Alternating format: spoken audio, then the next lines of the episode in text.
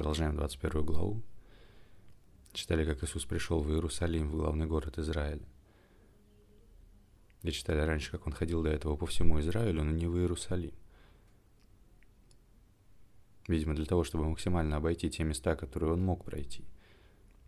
Про Иерусалим, как про главный город, он предсказывал, что он будет там предан первосвященником, то есть первым священником, и осудит его на смерть.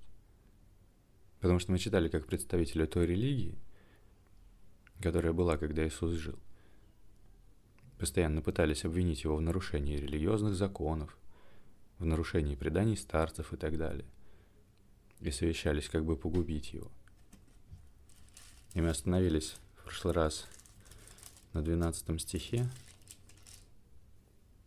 «И вошел Иисус в храм Божий и выгнал всех продающих и покупающих в храме, и опрокинул столы миновщиков и скамьи продающих голубей. И говорил им, написано, «Дом мой домом молитвы наречется, а вы сделали его вертипом разбойников». Тут, во-первых, напомню, что в Иерусалиме находился главный храм для всего Израиля. А во-вторых, мы как-то читали, как Иисуса попросили дать храмовый налог, и разбирались, что в Израиле в то время в ходу были две денежные системы. Одна еврейская, а другая римская, потому что Израиль в то время находился под властью Рима. И вот налог Риму нужно было платить в римских серебряных монетах, а налог на храм нужно было платить еврейскими монетами, тоже серебряными. И это привело к образованию менял, миновщиков, которые меняли деньги и брали комиссию. И написано, «И вошел Иисус в храм Божий, в тот главный храм в Израиле, я вообще раньше думал, что это тот храм, который построил царь Соломон. Он еще называется первый храм. Но потом я посмотрел, что первый храм был разрушен еще задолго до рождения Христа. Можно даже посмотреть. Я напишу в поиск храм Соломона. Да, храм Соломона – это первый храм. Первый Иерусалимский храм или храм Соломона – Первый храм в Иерусалиме был построен при царе Соломоне, сыне царя Давида, примерно в 950-960-х годах до нашей эры, где-то за тысячу лет до Христа. Он был разрушен вавилонянами в 586 году до нашей эры. Второй Иерусалимский храм был построен в 538 году до Рождества Христова. Да, и он, получается, стоял почти 500 лет уже – и примерно во времена Иисуса его восстанавливали, даже практически переделывали. И это заняло 46 лет. То есть это вот был Иерусалимский храм во время жизни Иисуса. И он потом тоже был разрушен в 70-м году, уже нашей эры. Вроде евреи восстали против власти Рима, и римляне разрушили и Иерусалим, и храм в том числе. Ну, в общем, вот был в Израиле и Иерусалимский храм главный храм в главном городе. И, возможно, даже единственный. Были еще, конечно, синагоги, как еврейские церкви, но вот именно храм был один вроде. Но, в общем, Иисус пришел в Иерусалим, вошел в храм Божий и смотрит, что там обменивают валюту, что-то покупают, продают каких-то голубей. Я не знаю, зачем, может сейчас посмотреть. Но написано «выгнал их, и столы их опрокинул» и говорит, мол, это дом молитвы, вы сделали его домом торговли, сделали его вертипом разбойников. Сейчас тоже посмотрим, что это значит. Давай сначала посмотрим, что за продающих голубей. Можно в целом попробовать поискать, например, что продавали в Иерусалимском храме.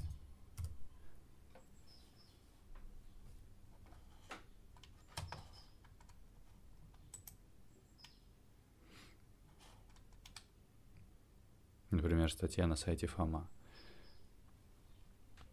Наиболее подробный эпизод с изгнанием торгующих из храма описывает апостол Иоанн. Вот как звучит его рассказ.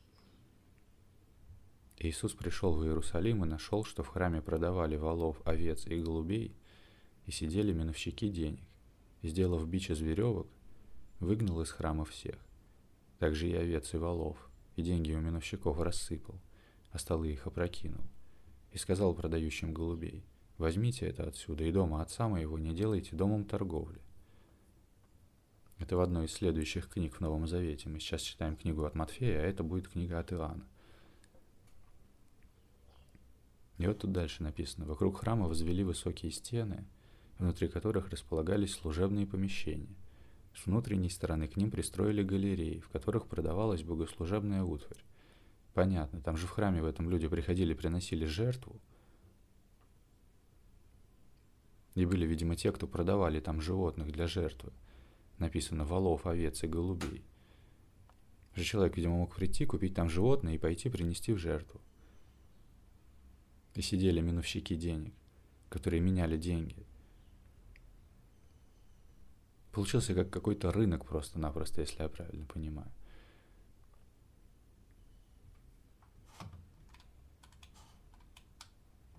Ну вот еще, если еврей совершал грех или хотел поблагодарить Бога за какое-то благодеяние, то должен был, согласно ветхозаветному закону, принести ему в жертву ягненка, козленка, вала или на крайний случай, если человек был беден, голубя. На большие праздники в Иерусалим стекались тысячи приезжих. Прежде всего это были евреи, в обычное время жившие далеко от Иерусалима. Они не имели возможности привезти жертвенных животных с собой, поэтому покупали их уже на месте. Понятно. Ну да, то есть реально сделали храм Божий домом торговли. То есть суть уже была не столько прийти помолиться, грубо говоря, сколько прийти совершить обряд, для которого нужно было что-то купить. И вот написано, Иисус выгнал всех продающих и покупающих в храме и опрокинул столы миновщиков и скамьи продающих голубей. И говорил им, написано, «Дом мой домом молитвы наречется». Это, я так понимаю, фраза из Ветхого Завета. Вероятно, относительно строительства храма в Израиле, что, мол, Бог сказал, что дом мой домом молитвы наречется. А вы сделали его вертипом разбойников. Давай посмотрим. Вертипом это. Вертип. Но подходящее значение – это притон преступников, развратников. Еще означает пещера. Можно нажать на притон, посмотреть. Притон. Дом, помещение, в котором собираются с преступными или неблаговидными целями. Говорит, сделали храм Божий не домом молитвы, а вертипом разбойников. Удивительно. И дальше с 14 стиха. «И приступили к нему в храме слепые и хромые, и он исцелил их. Видев же первосвященники и книжники чудеса, которые он сотворил, и детей, восклицающих в храме и говорящих «Асана сыну Давидову», вознегодовали и сказали ему, слышишь ли, что они говорят? Иисус же говорит им, да, разве вы никогда не читали, из уст младенцев и грудных детей ты устроил хвалу. И оставив их, вышел вон из города в Вифанию и провел там ночь. Интересно, то есть, во-первых, это надо было в очень большой силе духа, что называется, быть, чтобы этих всех торговцев выгнать. А во-вторых, когда он их выгнал, к нему в храме подошли слепые и хромые, и он исцелил их. И представь, в храме есть первосвященники, которые все это видят. И для них это очень непонятная ситуация, потому что, с одной стороны, он пришел и нарушает их церковный устрой,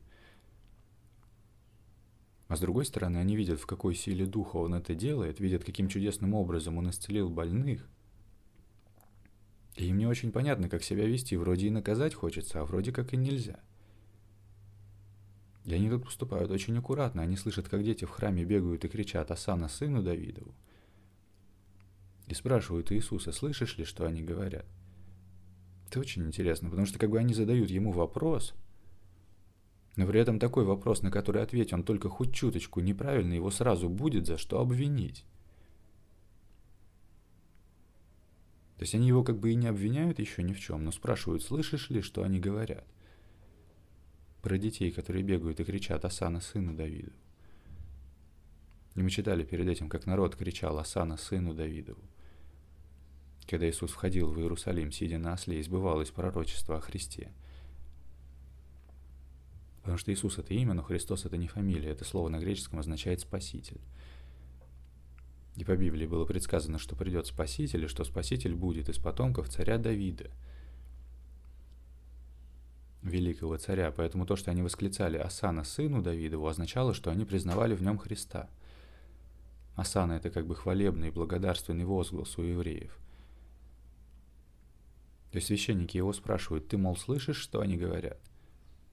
Ты, мол, называешь себя Христом, ты подтверждаешь их слова. Если бы он только сказал, мол, подтверждаю, я и есть Христос, я почти уверен, что его бы тут же обвинили за богохульство или за что-то еще. И мы ни разу не слышали, чтобы Иисус сам себя называл Христом, даже перед своими учениками. Он их как-то раз спросил, за кого почитают меня люди в том селении. И ученики говорят, одни за такого пророка, другие за другого пророка, третьи за третьего, то есть за кого угодно, только не за Христа. И он спрашивает учеников, а вы за кого почитаете меня? И Петр говорит ему, ты Христос, Сын Бога Живого. Иисус говорит, блажен ты, Петр, потому что не плоть и кровь открыли тебе это, а Отец мой Небесный. Что ты, мол, не по физическому, не по земному это узнал от кого-то, например, а ты, мол, в духе знаешь, что как реально это есть. Отец мой небесный открыл тебе это. Блажен ты. То есть ты находишься в хорошем состоянии духа. То есть Иисус вообще ни разу о себе ничего не утверждал. Он всегда говорил, мол, посмотрите сами и решите сами. Например, когда к нему послали спросить, ты ли Христос, ты ли тот, который должен прийти, или ожидать нам другого. Он говорит, скажите в ответ, что слышите и видите – Слепые прозревают, хромые ходят, больные исцеляются. Люди духовно оживают, мол, посмотри на то, что есть, и реши сам. И говорил, что, мол, смотрите и видите, слушайте и разумейте, то есть понимаете. Сами понимаете так, как вы считаете. Я, мол, вам никакого мнения не навязываю. И сейчас дети бегают и кричат «Асана, сыну Давидову». Может быть, повторяют за взрослыми, как обычно дети это делают. И священники спрашивают, слышишь ли, что они говорят? А он отвечает, да, мол, слышу. Разве вы не читали и цитируется в кавычках из Ветхого Завета? Из уст младенцев и грудных детей ты устроил хвалу. Сейчас посмотрим, где это написано. Но у нас сегодня, наверное, есть похожая фраза, как устами младенца глаголит истина. Причем глаголет а глагол — это часть речи, выражающая действие или состояние. То есть суть не в том, что дети вот умнее взрослых там, глаголят истину, а в том, что дети более чистые, более открытые. И истина, глаголет устами младенца, то есть истина выражается, истина говорит, истина действует через уста ребенка. И мы говорили, что у детей есть это чувство отличия, что хорошо и что плохо. Это внутреннее знание того, как правильно – даже если это не встречает каких-то внешних подтверждений, то есть вера есть. Иисус очень сильно уважал детей и говорил, не мешайте им приходить ко мне. Говорил, кто умолится, как дитя, тот и больше в Царстве Небесном. Говорил, если не будете как дети, не войдете в Царство Небесное и так далее. И он отвечает этим первосвященникам и книжникам. А книжники – это те, кто переписывал книги Библии, они были учителями и толкователями религиозного закона – может быть, даже как религиозные судьи, не знаю.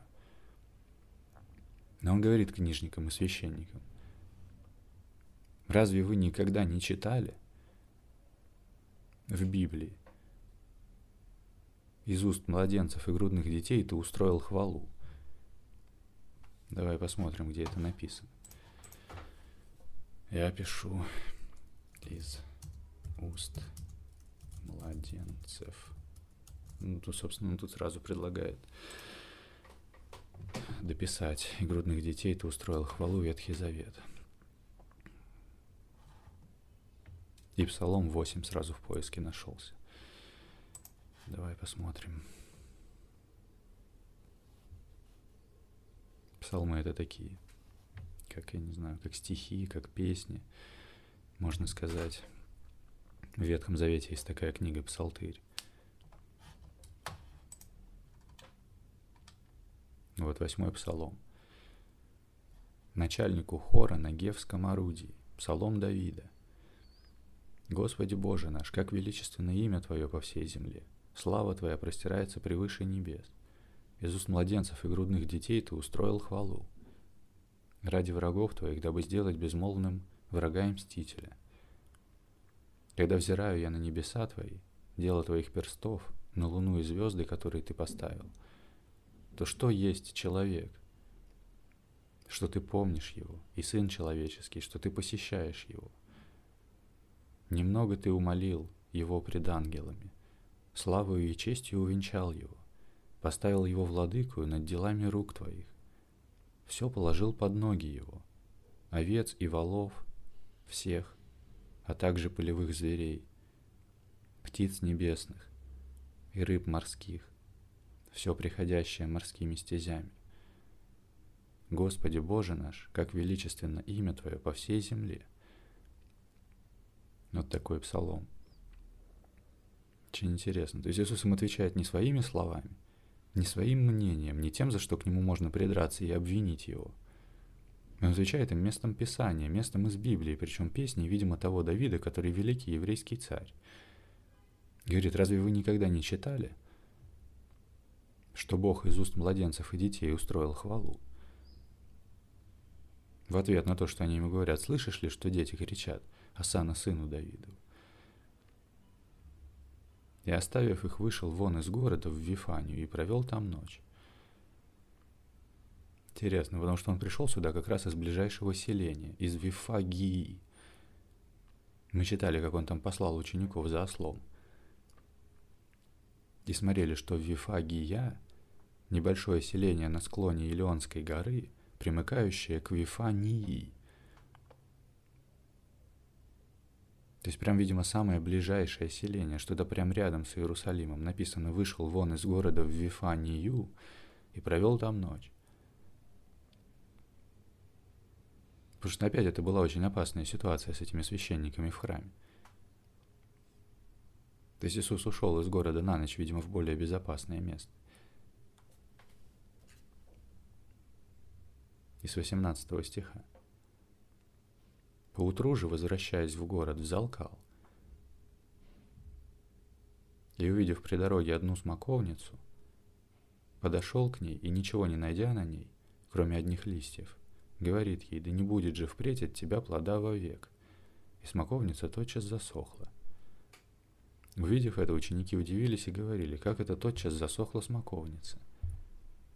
Иисус же сказал им в ответ – Истинно говорю вам, если будете иметь веру и не усомнитесь, не только сделаете то, что сделано со смоковницей, но если и горе сей скажете «поднимись и ввергнись в море», будет. И все, чего не попросите в молитве с верою, получите. Смоковницы мы как-то раз смотрели, что это вроде инжир, типа сладкий плод, смоква, как слово «смаковать». То есть написано «взалкал». И тоже смотрели, что это значит почувствовать сильный голод, страстно захотеть чего-либо. Вероятно, связано со словами «алчно», «алчность», «взалкал». То есть если алчность – это ненасытная жадность, такое желание захватить как можно больше, да, то мы можем понять, что взалкал – это прям жадный голод.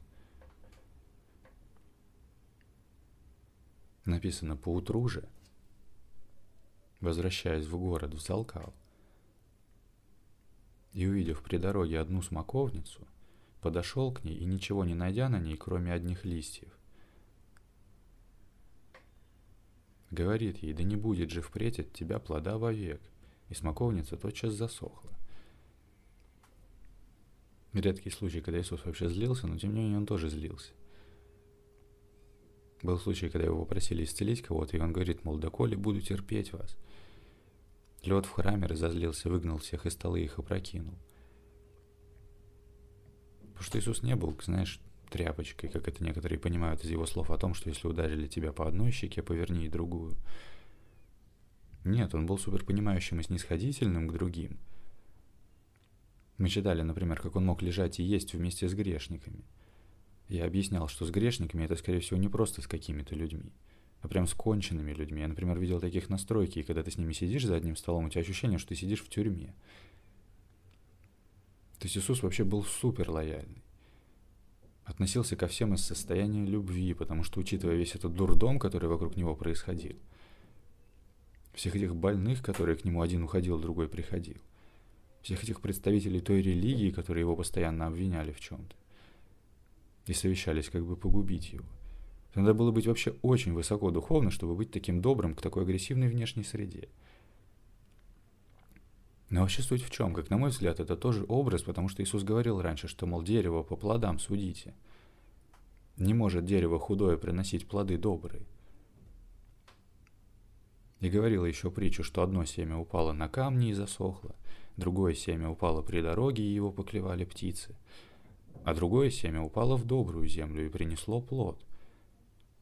Я объяснял, что, мол, есть те, кому заботы века сего заглушают слово – и оно бывает бесплодно, то есть не принесло никакого плода.